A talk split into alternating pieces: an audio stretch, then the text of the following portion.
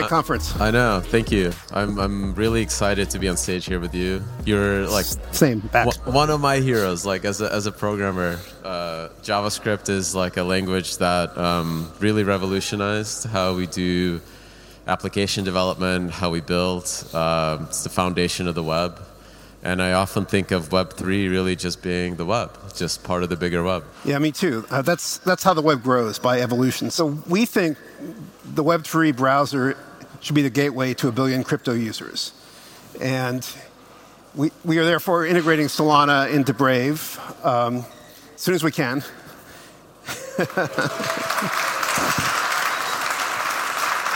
And here's the cool thing. This is like an evolutionary path. We're going to make it so any dApp that is Solana-enabled, whatever other chains, EVM-compatible or Ethereum, whatever, it supports.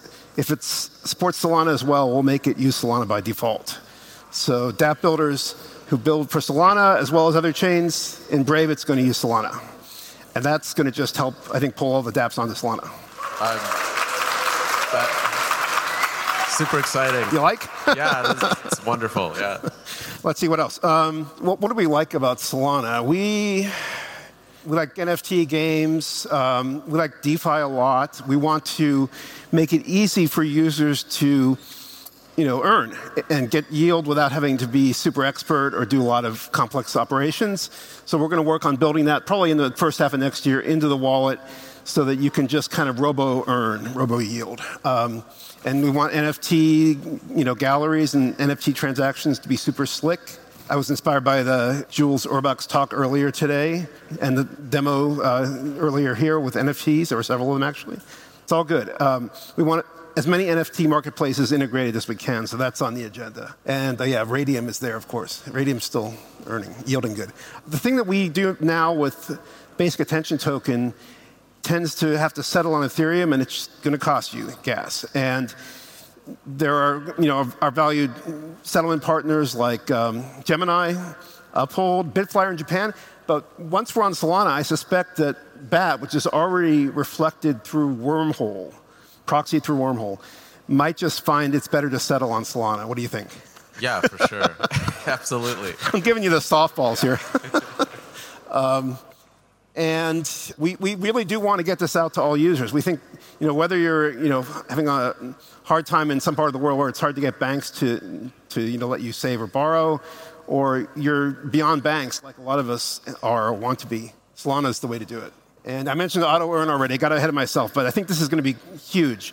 It takes some skill. You got to make sure if you get on the wrong side of yield farming, you go somewhere where the grass is greener. But we'll make it as automatic and easy as possible, and it's just so much better on Solana. I'm making you blush. And the dApp ecosystem is growing, but if we do this Solana default on multi-chain dApps, I think we'll just pull every dApp that's really popular over that Brave users want, and I hope that's going to be every dApp. So here's more NFT marketplaces. There are lots of cool projects in crypto, so we're not doing only Solana. We have obviously Ethereum. We're going to do Bitcoin in the new wallet. It's coming up fast. It's in the Brave Nightly builds. And we might do other chains, but I think it's important to pick a chain as default. This is a lesson we learned the hard way with search engines, because when you make a search engine the default, first of all, you can get paid if you can get a deal. Not always true. And really, the user expects to just type keywords into the address bar and search. We want the wallet to have a fast, good default, and that's Solana. So enough said. And we're bringing it to mobile, too. This is important. I think a lot of fragmentation has occurred due to how wallets are split across mobile and desktop. We're seeing some good mobile first or mobile also wallets. We want to do it mobile and desktop, feature parity, evolve at the same time. And we're happy to do that with Solana as partner. So the last bit of news is the BAT system is a triangular system that involves privacy-preserving ads. And users opt into it to get 70% of the gross revenue. What we've built so far has a part of our BAT ad system requiring us to verify things to be the trusted third party, which is a security hole. And so we've started a project called Themis, and worked with several crypto projects to see if we could bring it to high-speed chains that can do things like you need smart contract systems for zero-knowledge proofs. You need some part of it in the browser because you're measuring attention. You don't want to put your detailed attention log on any blockchain, however fast, because it'll fingerprint you. So we're using black box accumulators in the browser with Themis, and we're then minting ZK proofs. And the cool thing about Solana is we can just put those on-chain. No aggregator, no trusted third party. So we're getting rid of ourselves. We're firing ourselves as what trusted third party. And that's something we're excited about. And that's awesome. That was feels like 2 years of research, right? Like, yeah. It took quite a while to get to that design. And now it's going fast, I think. Now we've got good working relations with Solana, and we can crank out the Rust code because we love Rust. Because I was executive sponsor of Rust at Mozilla, so I have a tear in my eye to see my little babies all grown up. And Amazon's hired a bunch of the Rust core team. It's okay. They need jobs. But yeah, we want BAT to be fast, low fee, DeFi base pair, and for ads on Solana. So Brave and Solana are doing a new crypto and ad system, and it's going to be awesome. Thanks. That's awesome. I'm a huge fan of the web, huge fan of all the work that you guys have done in Brave. And I remember pre-mobile days, I was working on Brew, and I was trying to optimize the web and flip phones. And there was a brief moment where the iPhone came out, we had a browser, and it felt like the web has opened up. And then it kind of just got away from us. That's right. Jobs said when he did the iPhone 1, he said, the web finally works on a phone. And then the story I heard from somebody who would know is that they had to port a bunch of games, which were C++ or whatever, and they had to do native apps. And they never looked back after that. But I think the web can always catch up and should catch up. And Web3, if you have this sort of evolutionary path with dApps and dApp triggers from web pages, then you just evolve into it. Yeah, that to me is like the really exciting part is there's now an opportunity to have cryptography power the next generation how web is monetized, whether it's through advertisement like with zero-knowledge proofs or through direct payments and micropayments. Do you feel like, Apple's going to crush us? People a few years ago were worried about this Facebook thing, Libra, now Diem, and they got kind of crushed because some politicians hate them. But Apple is very cautious, and if they're doing anything with blockchains, it's a ways out, and then when they arrive, it's going to be like the diva at the party at midnight, like, start the party now, and the booze has already run out. So we're going to drink all the booze first, right? All right. Yeah, I'm down for that. What are some of the challenges with, building a browser for general consumers, but also with cryptography? I mean, this is the problem with browsers is they are universal apps. You spend a lot of your digital life or online life in them. And so if you make the crypto stuff be this sort of expert-only area or it's kind of scary, I use wallet apps. I use hardware, like Ledger hardware wallets. But it's a little bit scary because you feel like did I forget my PIN or did I have to reset it and do the word list? And there's some anxiety and fear of loss. We want to make crypto be positive sum. That's why the robo earn is important to us. Just like with BAT private ads, you could get 70% of the revenue. So you're always kind of building up your assets as well as spending or sending them.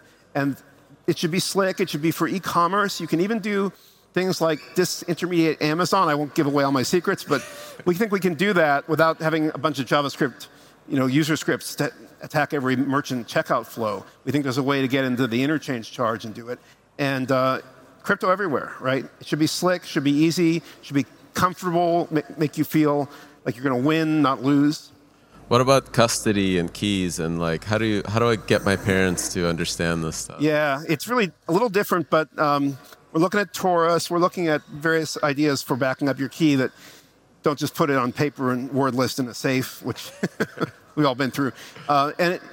In some ways, the old web went with username and password and had to add a second factor, which often had to be a temporary access number generator on your phone. So at that point, you're almost as complex as self-custody.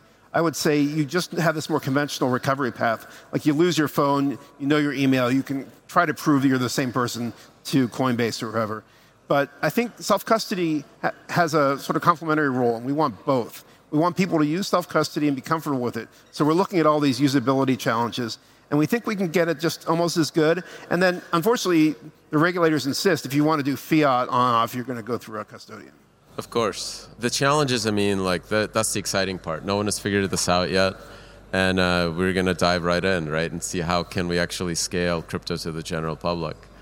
Make it easy for your parents. Yeah. Yeah, well, would love to see it.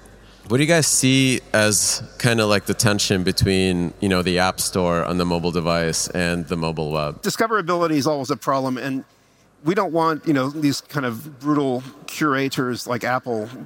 So having lots of stores is good, but then you have the need for like a search engine, which Brave now has, which is a private engine, and it also involves users opting into building the index incrementally. That's the Web Discovery Project.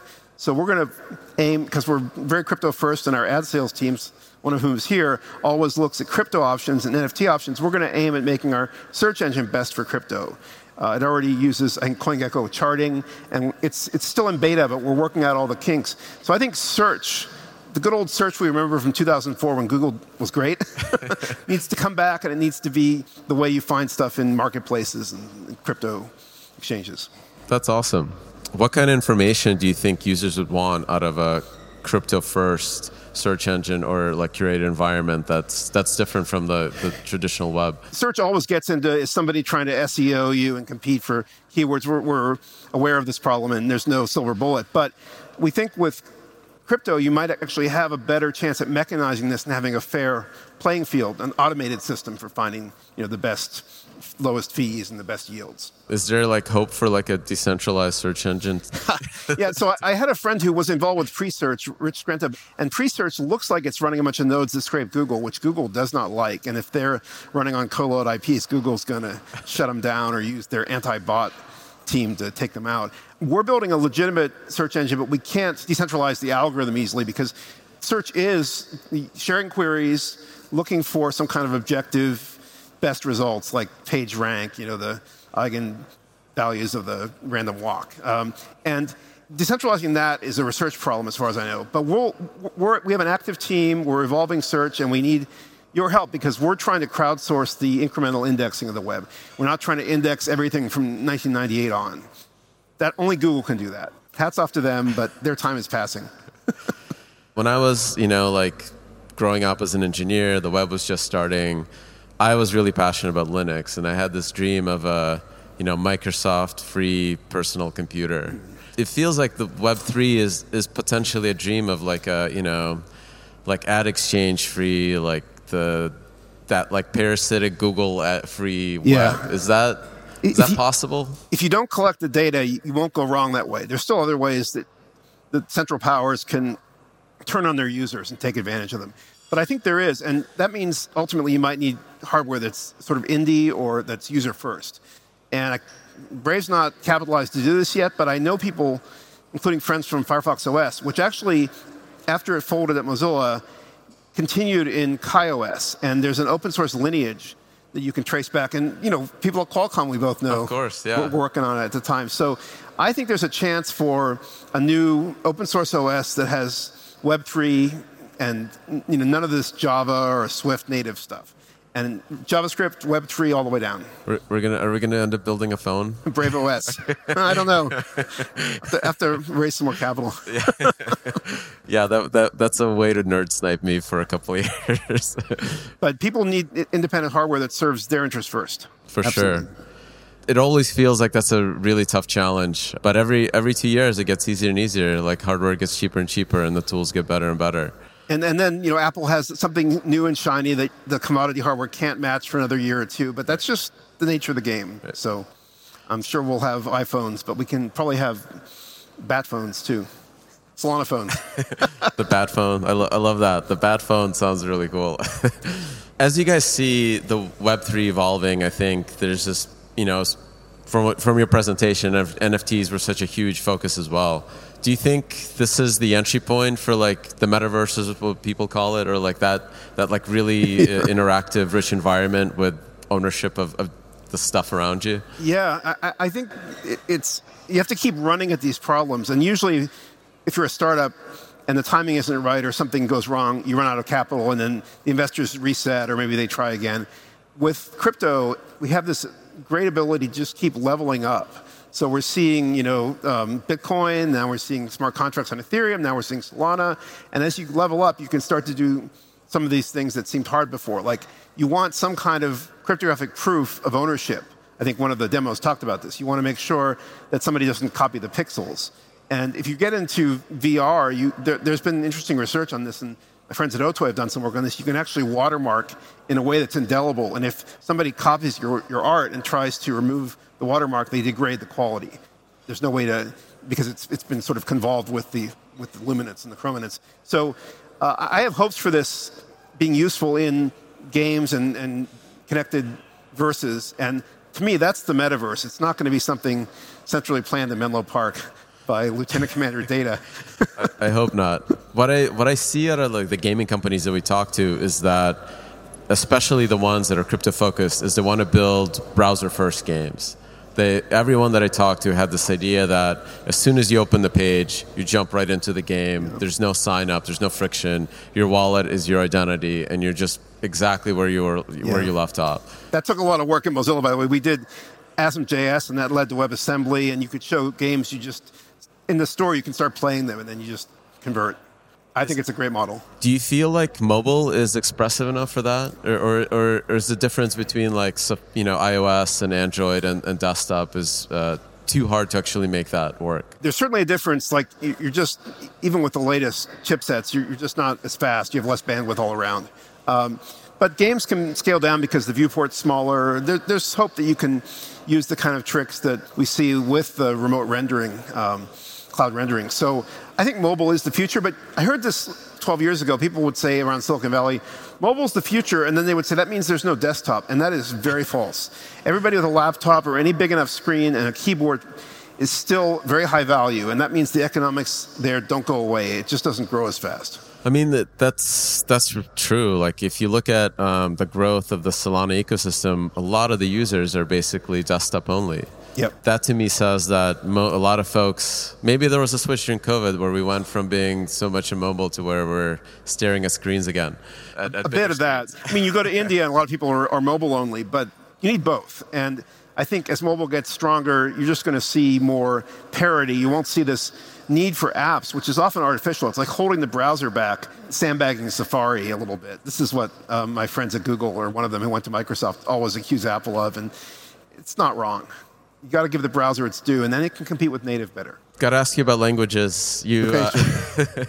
How do you see smart contract development in the future? As somebody that had incredible depth in understanding how application development happens on the web. Yeah, I think the thing you're seeing with TypeScript, especially with large teams, is more confirmation that you need some kind of proof system, or it could be just a warning system, but it's based on model checking. Often it could be based on higher level models than you can express in sound type system, which is something where there's just this sort of timeless world of types that's essentially syntactically checked and prevents bad things from happening at runtime. You need dynamic systems, dynamic code, JavaScript, and these static checkers. And you get best of both worlds if you have really good ones.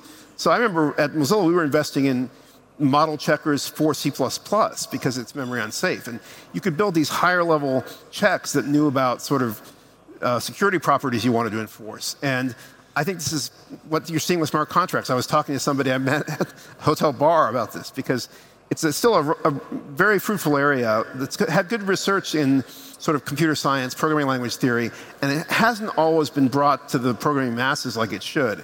There were companies like Dawson Engler's Coverity, and others like that.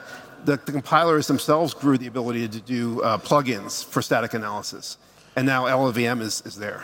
Do you think that smart contract development needs to have a high-level, kind of easy-to-use language environment, or can it kind of be driver code? Yeah, exactly. Driver code in the era of C was the worst code in the kernel, right? So driver code with Rust is a little bit less frightening. In fact, a friend of mine who was at Microsoft at the time, went to Mozilla, and has his own startup now, did at Microsoft a checker for driver C code, which he could skirt the halting problem and kind of statically reason about it and say, this is garbage driver code, send it back to the vendor. But yeah, I think you don't want to have happy, fun JavaScript looseness if there's big money at stake. So I think it's important to have the right tools with the right static and dynamic checking. Do you think smart contract development is strictly financial, or are we going to see like things that are not financial that you can actually... You'll see things that are not obviously financial, but they'll turn into reputation in a game or gifting, and those tend to matter too. So you still don't want too many dynamic errors. So I'm still a fan. I talked about this in my chapter in Coders.org. I'm still a fan of static, even if it's unsound, semi-static checking. What do you guys see as like the opportunity for us to grow crypto to 100 million users, like actual signers? Yeah, I'd like to get Brave to that scale in a year or two. It depends on everybody here and others. It also, I hate to say it, depends on the nation states of the world not, doing something adversarial. But I think given the state of the world, not a great state, but there will always be options to do things with crypto. The internet routes around censorship, right? And that's true in the Web 2 and the Web 3 worlds. And it's true with blockchains. You still have, concerns. Do you have to fork to undo the censorship? But at least you have options. Do you think, what kind of applications do you envision will actually drive that growth, I think at first it's going to be people using crypto for payments and for DeFi. And, some leading edge of that user base will be getting more sophisticated and doing other things. But just having, things like gift cards, where we often find that they're useless points, even if we can use them, or Congress passed a law that they don't expire, we still just don't use them.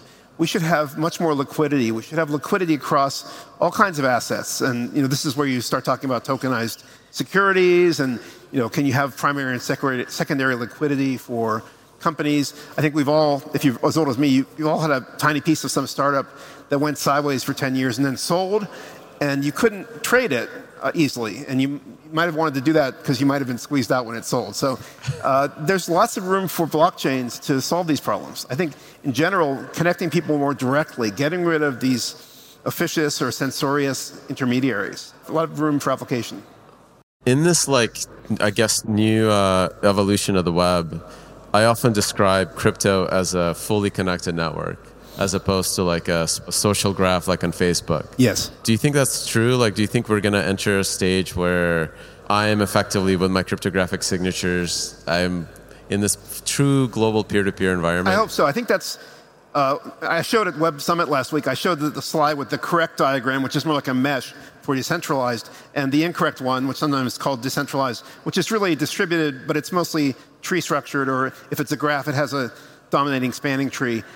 That's Google, that's Amazon, right? So with projects like Helium, with WebRTC making it so you can sort of make connections into the endpoint instead of only out. In the old days, in the 90s, we could only make TCP connections out from the browser. I think we're heading toward this world. We have to build it iteratively and collaboratively. We have to get around the concrete firewall problems that WebRTC mostly got around. It's still a little dodgy. And I think that is the future. I think we should all have Helium nodes if we can. I'm a fan of the project. That's awesome. I mean, the idea of decentralized browsing on an open source phone connected via an open network. No raw radio. Run by the people accessing Solana. That would blow my mind. It sounds too good to be true, but I think it could be true, especially if we build it carefully and quickly enough and get it out there and make it usable, which is why I've always wanted to make Brave be about crypto. Even when we started using Bitcoin for our prototype, it was clear once you shield the user by blocking all those trackers, you break all the economics that pays advertising money into the publishers after taking a big slice out for the middleman like Google. And if you cut that out, how are you going to reconnect it? It's crypto, peer-to-peer. All right. Let's do it. Awesome. I'm excited. So thank you, Brendan. Thank you so much for being here, for working with us. Yeah. Thanks.